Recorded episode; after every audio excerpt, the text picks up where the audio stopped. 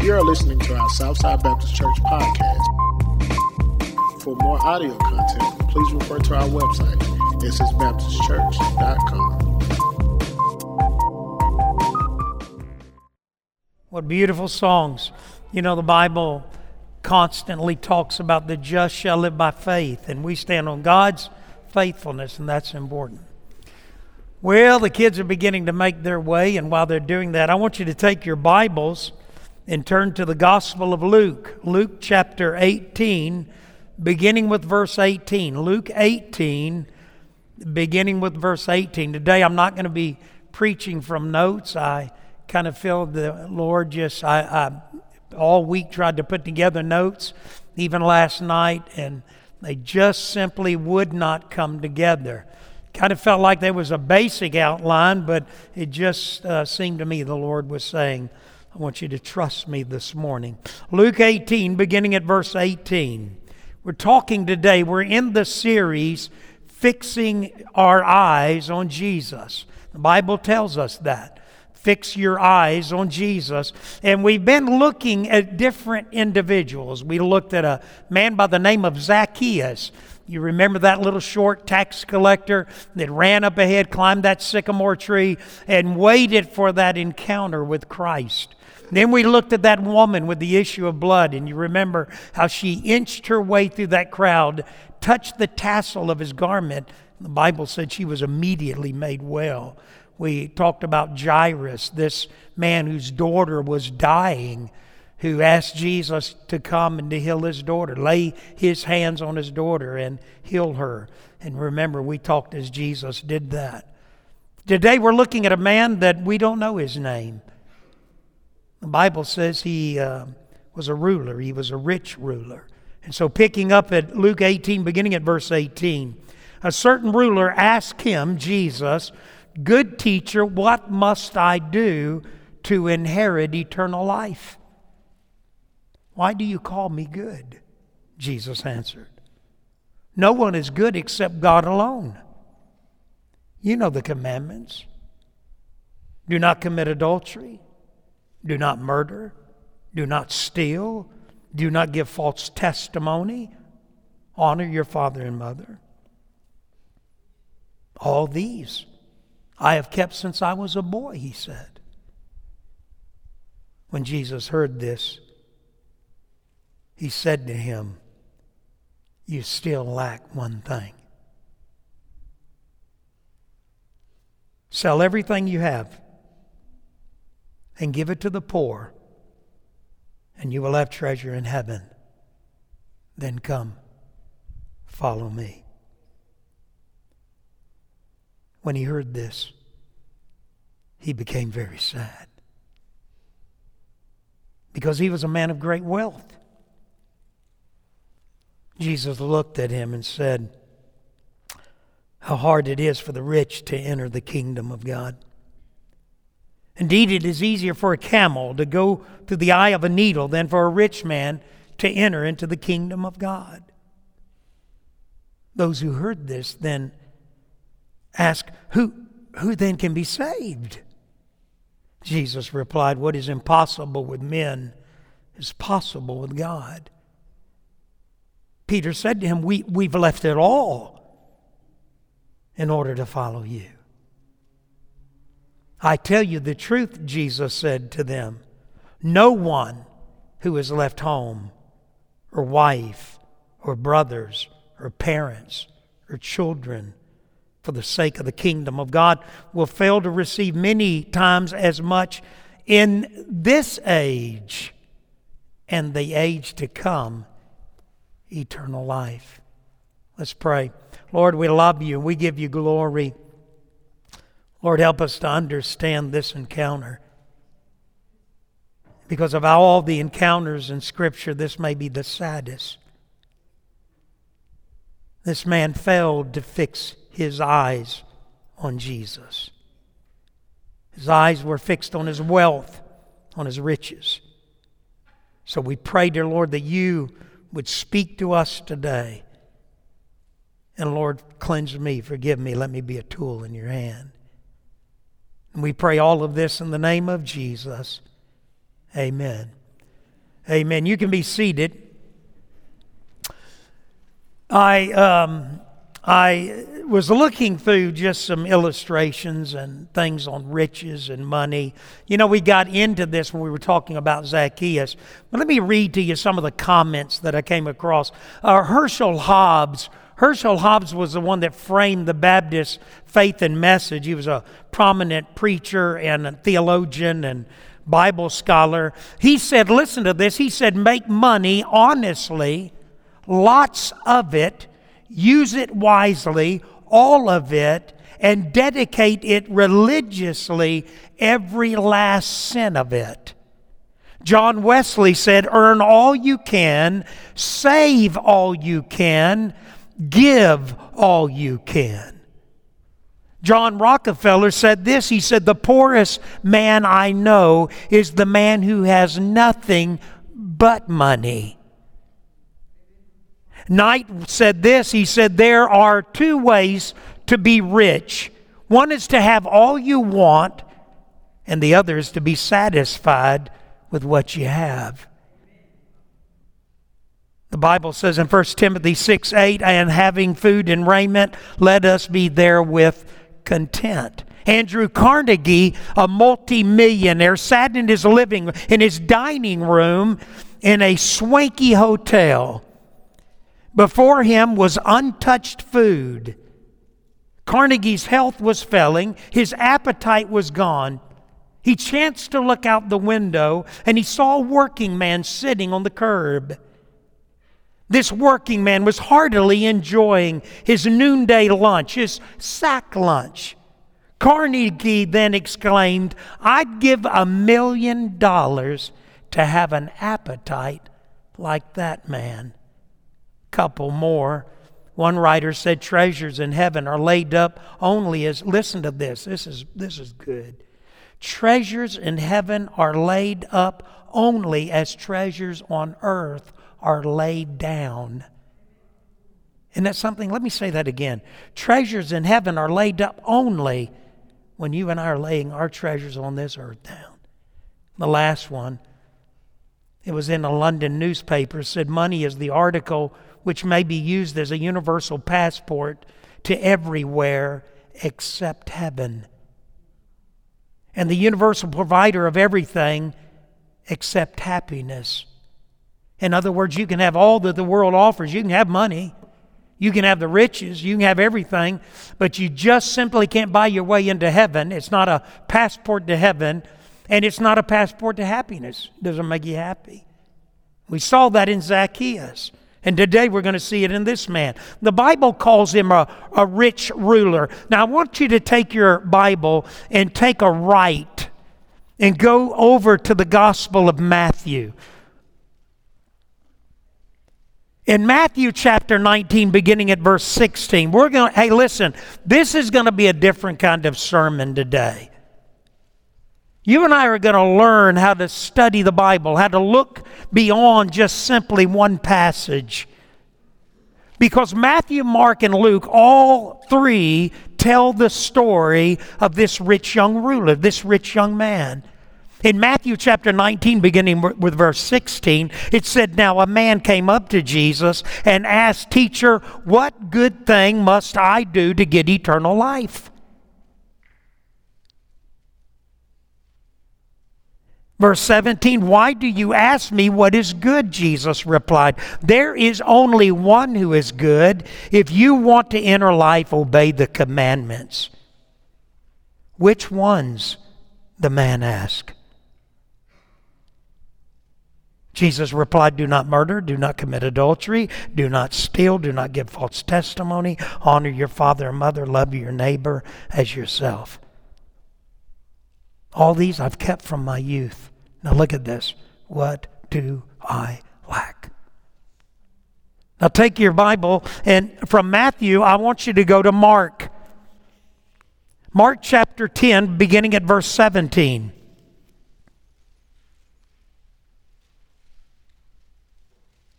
In Mark's account, in Matthew, we have a tax collector, we have a convert who left his tax business, walked away from it, all of the riches and the wealth, and he tells this story in which Jesus has this encounter with this rich young ruler. Luke is a physician, traveling companion of Paul, fed many of the accounts that he has from Peter himself. Now, John Mark says this in Mark, beginning at verse ten, verse seventeen. As Jesus started on his way, a man ran up to him. Do you see the difference there? It's like three different individuals that are all witnessing, and they're looking at it from different angles. And Mark says, Mark is influenced by Peter especially. John Mark is the cousin of Barnabas. And Mark tells us in his account, he says that this rich young ruler, that he ran. As Jesus started on his way, a man ran up to him, fell on his knees before him. Good teacher, he asked, what must I do to inter- inherit eternal life? Jesus said, why do you call me good? Jesus answered, no one is good except God alone. You know the commandments. Do not murder. Do not commit adultery. Do not steal. Do not give false testimony. Do not defraud. Honor your father and mother. Teacher, he declared, all these I have kept since I was a boy. Jesus looked at him. Mark tells us something unique. What does he say? What does he say? Matthew didn't say it. Luke didn't say it. What does Mark tell us? Jesus looked at him. Let's say it together. And what? And loved him. One thing you act, you lack. You may say, why do? Why would we look at all three accounts? Because all three accounts are giving us, it's almost like we see a car accident or we see a crime take place, and we're each giving our slant, our view, what we see. But what we know is this, a rich young ruler, a man who had everything. He was like Jairus. He was like Zacchaeus. Many said that he was the, like Jairus, that he was the ruler of the synagogue. Uh, John MacArthur takes that view. I don't know that I agree. He's a young man. And that position was not necessarily given to a young man. This is a young man who has either inherited his wealth or he is an entrepreneur. He knows how to do his money. He knows how to handle his money. And he is extremely wealthy. He is a young man with power and influence. And yet he comes to Jesus. And Mark tells us, and Matthew tells us, and Luke tells us that he runs as if he's trying to catch up with this, with this man, this preacher from Nazareth. And he says, listen, I'm not happy.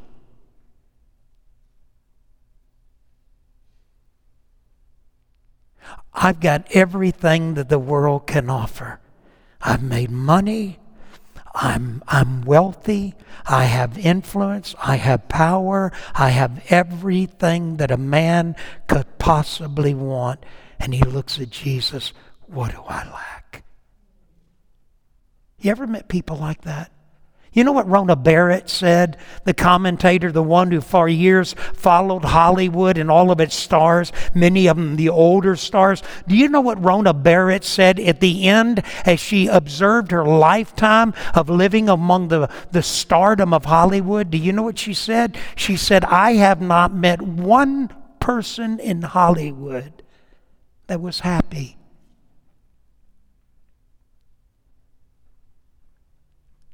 He had everything. Luke tells us that he had everything. He was a rich young ruler. And he comes to Jesus and he says, good teacher, what must I do to inherit eternal life? Now everybody look this way. He's not talking about dying.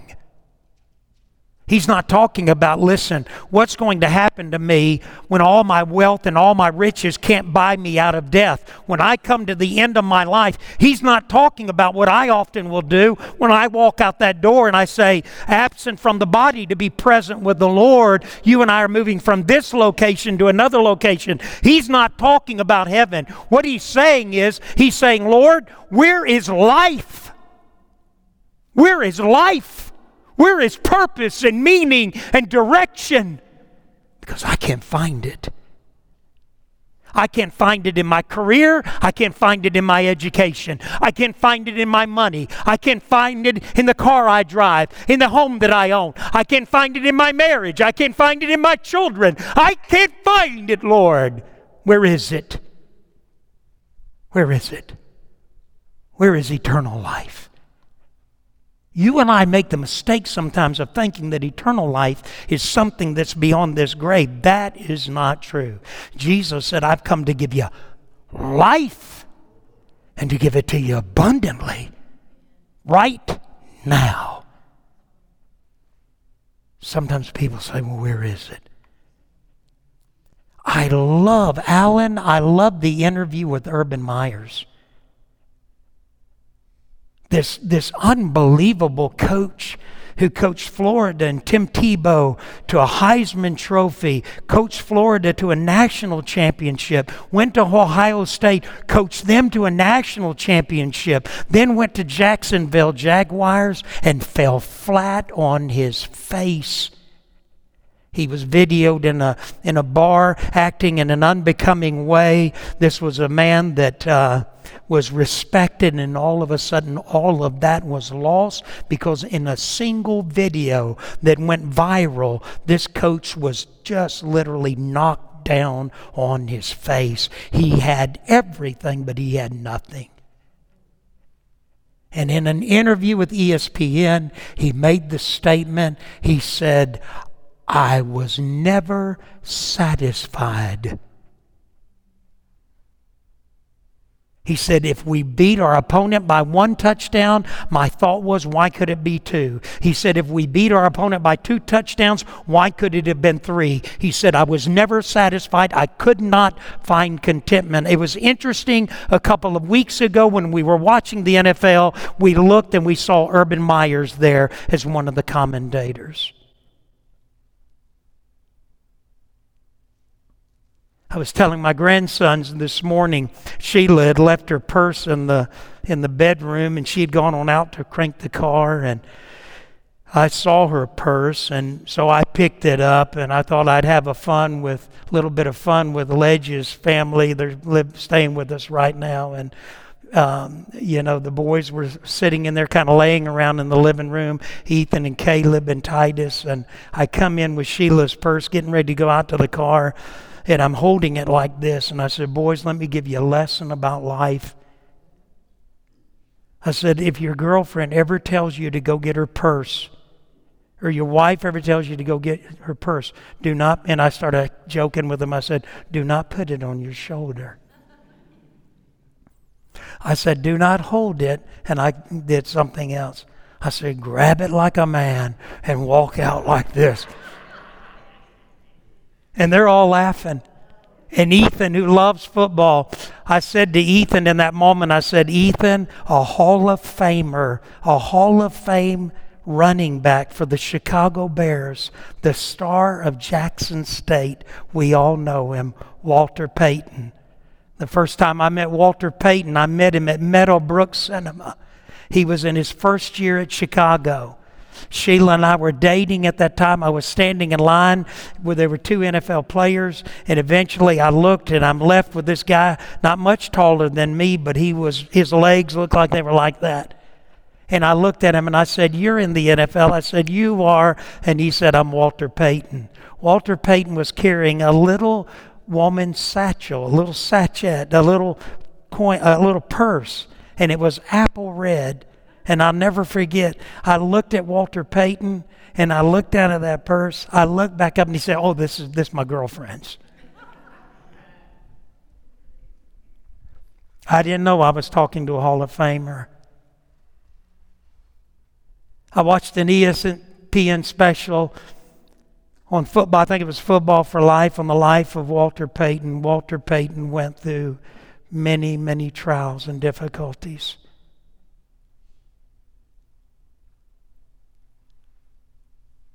Unfaithful in his marriage, dabbling in things he knew he shouldn't have, going through great dark time when his career began to fail him, His wife stood by him. His children stood by him. And then he came to a cancer. And in that moment, in that interview, they show him he's lost an enormous amount of weight. The one man who once used to run in the stadium of Jackson State, when all the other players went home, he was running the bleachers. The man who has a hill that is named for him, that individual that ran, just ran and ran, who built up those legs to run like he could. Walter Payton sat at a desk. He looked like a skeleton with skin over it. His family had repeatedly said, "Walter, you need to go get something done," only to find out that he had cancer and that he was dying. Walter Payton, with all the prestige, all the honor, all the accolades, began to break down and he wept. And you know what he was pleading for? He was pleading for people to love him.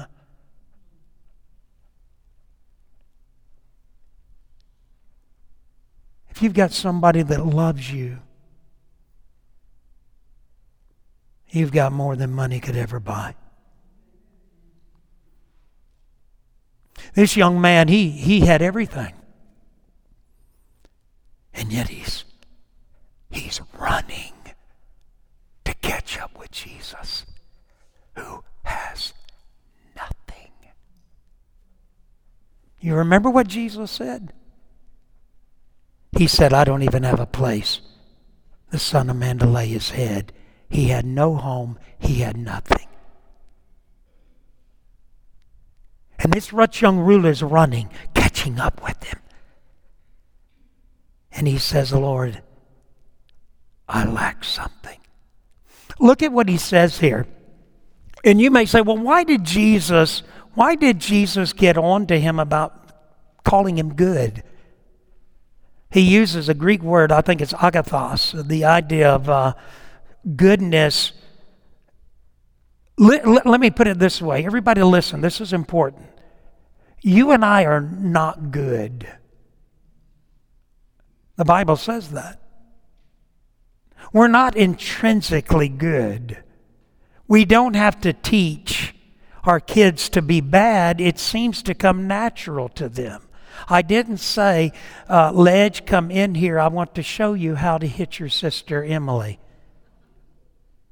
I didn't have to do that. It comes natural. They lie, they steal, they chill, they, they cheat, they steal. It comes natural. We are not intuitively good. That's our problem.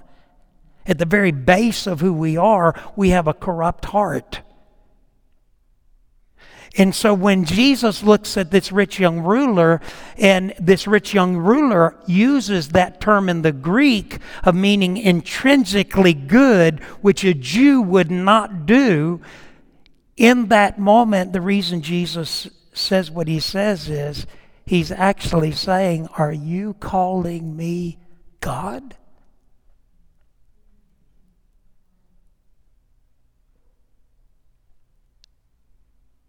Do you mean what you just said? Am I God? Because if if I am Mwari Akafeka, as the Shona said in Africa, Mwari Akafeka Munyama, if I'm God with flesh wrapped around me, invading my creation due to this virus of sin that has taken hold of my creation, and only God, the Creator, can step into His creation and fix it, and that God was in Christ reconciling the world to Himself, if you're calling me God, then you need to listen to what I'm about to ask you to do.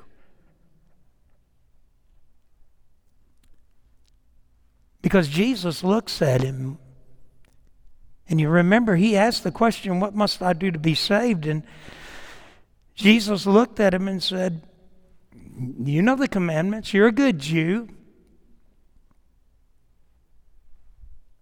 You know the commandments." Listen to them. "Do not commit adultery." You know what that, you know what that young man did? He ticked that box off. He, "I haven't done that. Never committed adultery." There's some in this room, your thought is, "I've never committed adultery either."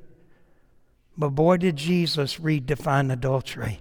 If any man looks on a woman to lust after in his heart, he's already committed adultery. Do not commit adultery. He he he ticked that box off. Do not murder. He I, I, I've not I've not taken anybody's life. But Jesus said, if you say to your brother Raka, or you slander your brother, you gossip your, to, about your brother, you tear down another individual and destroy who they are, their character, their personhood.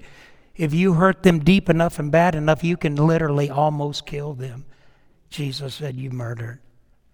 But he ticked off the box, didn't? I haven't committed adultery. Uh, I haven't murdered. Uh, he, do not steal.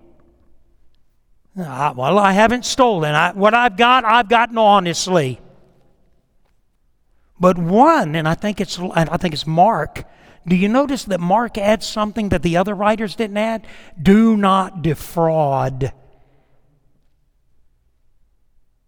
And you know what Jesus was doing? He was looking into the heart of the man. He said, yeah, you've made a lot of money, but you have done it, some of it, in a fraudulent maybe way. Do not defraud. And it comes from the Greek and the Hebrew there, the idea of coveting. Do not steal. Okay, I haven't committed adultery, haven't murdered, haven't taken anything that didn't belong to me. Uh, I've not bore, I've not bear false testimony, and I honor my father and mother. He's ticking the boxes. Now I want everybody to listen. The Ten Commandments are, are, are divided. The first part of the Ten Commandments deals with our relationship with God. The second part of the Ten Commandments deals with our relationship with one another. Where does Jesus take this young man? Does he take him to this? Shake your head, no. He doesn't talk about using having no other God uh, before you. He doesn't talk about using the name of God in vain. He doesn't talk about any of that. He's talking only on this second half. He's just saying to this young man, hey, listen, let's just talk about how you treat people. We're not even going to deal with that. Let's talk about this. Look at verse twenty-one. What, is, what does this young man say? All these I have kept since I was a boy. The Jewish boy became a man at the age of twelve years, twelve years old. Bar mitzvah, bar under mitzvah the law, bar mitzvah. He's now under the law. He's accountable himself. He says, ever since I, bar mitzvah, have been under the law, I have not committed adultery, I have not murdered, I have not stolen, I have not bore false testimony, and I have honored my father and mother. When Jesus heard this, he said to him, you lack something. You know what the law is designed to do? You know what Paul said in Galatians? You know what the law does? The law just tells me that I'm guilty, that's all. Now let me tell you, if you go home and you're going, if you're going through Pearl, let me just go ahead and warn you ahead of time, they're waiting on you. Alan lives in Pearl and he's sitting there going, they're waiting on you. They're waiting on you. And and when you're going through there, you're going to see something on the side of the interstate as you're coming into Pearl, and what is it? It's the speed limit. And what's the speed limit, Alan, in Pearl, right there at the, on the interstate? What is it? It's sixty. Okay. Now, uh, I was with Jim Jordan one time when a woman came there came, uh, from Dallas came through there doing nearly one hundred miles an hour in a diesel Volkswagen. And we called up with her. We called up with her about Brandon. And I mean, I was praying because our car was going everywhere. I mean, it was scary. And when he pulled her over, beautiful African-American girl, just just precious in many ways, looked like a model. She said, oh, officer, I didn't realize I was going that fast. My, and she even said this, she said, my cruise control was set like that since I left Dallas. And I thought, oh, honey, you're getting ready to get a ticket. Now everybody listen. The Ten Commandments, the law, the Decalogue, the, the law, the Levitical law, the law was only to do one thing. That sixty mile an hour sign there only does one thing. It tells you what the law it expects. And when the when you get pulled over, the officer will say, "Sir, do you realize that you were doing seventy-eight miles an hour? You were clocked at seventy-eight miles an hour and a sixty mile an hour speed limit. And luckily, you're under twenty miles an hour over the speed limit, because if it was eighty-two, the good possibility you could go to jail for reckless driving." If you looked at the officer and said, "Officer, I saw that speed limit sign, but it just did not help me obey the law. It was cruel and mean. It only told me that I was breaking the law. It didn't help me." That doesn't even make sense, does it? Everybody listen. The law of the Old Testament was never to give you and I the power to obey it. It was the school teacher, Paul said in Galatians, that would point us there. Point us to the cross. That's it. Jesus said, "You lack something." Well, what is it? Tell me what it is. I want to know. What is it? Did you hear it? He said, "Take everything that you own. Sell it all. Give it to the Say it aloud. Give it to the poor, and what? And follow me." Right? Now let me ask you something. Was that possible? Was it possible? Was he asking him to do something that he couldn't do? Who, who which you remember the disciples, you remember they get they, they just come unglued. Because Peter said, "Lord, we've done that." James and John said, "We did that. We left our fishing business and our father, and we left our..." Hey, Matthew, who wrote it, he was a tax collector. You remember what he was doing. He was an, he was at his tax booth in the middle of business, in the middle of his operation. He was a multimillionaire. And Jesus looked at him and said, "Matthew, follow me." And you know what Matthew did? And he could have been, listen, he could have been prosecuted by the Roman emperor, by the Roman governmental system. He walked away from that tax booth, just put it behind him, walked and followed Jesus.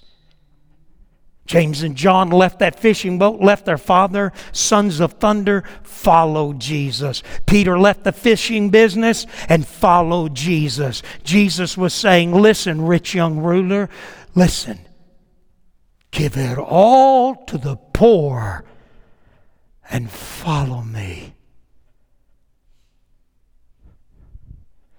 And one of the saddest pictures in Scripture is when the young man walked away.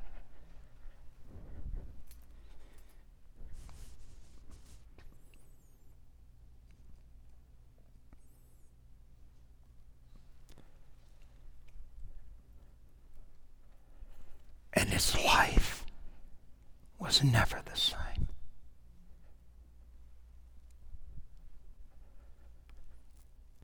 Jesus Christ can take your life and give you a life that people will envy. But you're going to have to give up everything. And you may say, "Well, wait a minute. You mean to tell me that he's calling me to liquidate everything?" Well, if he tells you to do that, do that. You say, "Well, I don't know. I don't know if I could do that." I did.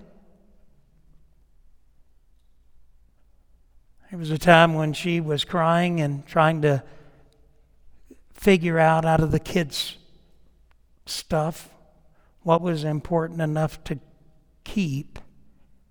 We actually had two, three pals. I told Sheila, I said, "Sheila," I'd hear her in there sobbing. We were getting ready to go to Africa, and we only could take four crates, wood crates. And Brittany, I, she's just like a young mama. She'd be in there, you know, going through the kids' stuff. And, and I just, I, sometimes I'd walk in and say, "Sheila, just go and let me do it for a while. Because I can throw away anything. I could throw away the kids if she wasn't watching them." And, you know, I just, I know I'm joking. But I said, Sheila, we got three pals. We got this pal. This is this is garage sale or throw it away. This pile here is we're going to have to keep it and store it in the United States, which means we're going to put it in Dad's garage.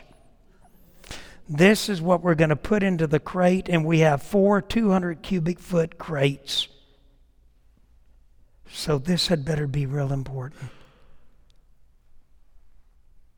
It's hard to give up stuff, isn't it? But boy, did we gain. When we left Zimbabwe, the airport was full. There were Africans from Chitanguiza. There were uh, Cyprians, Greeks, Italians, Ethiopians. The airport was full.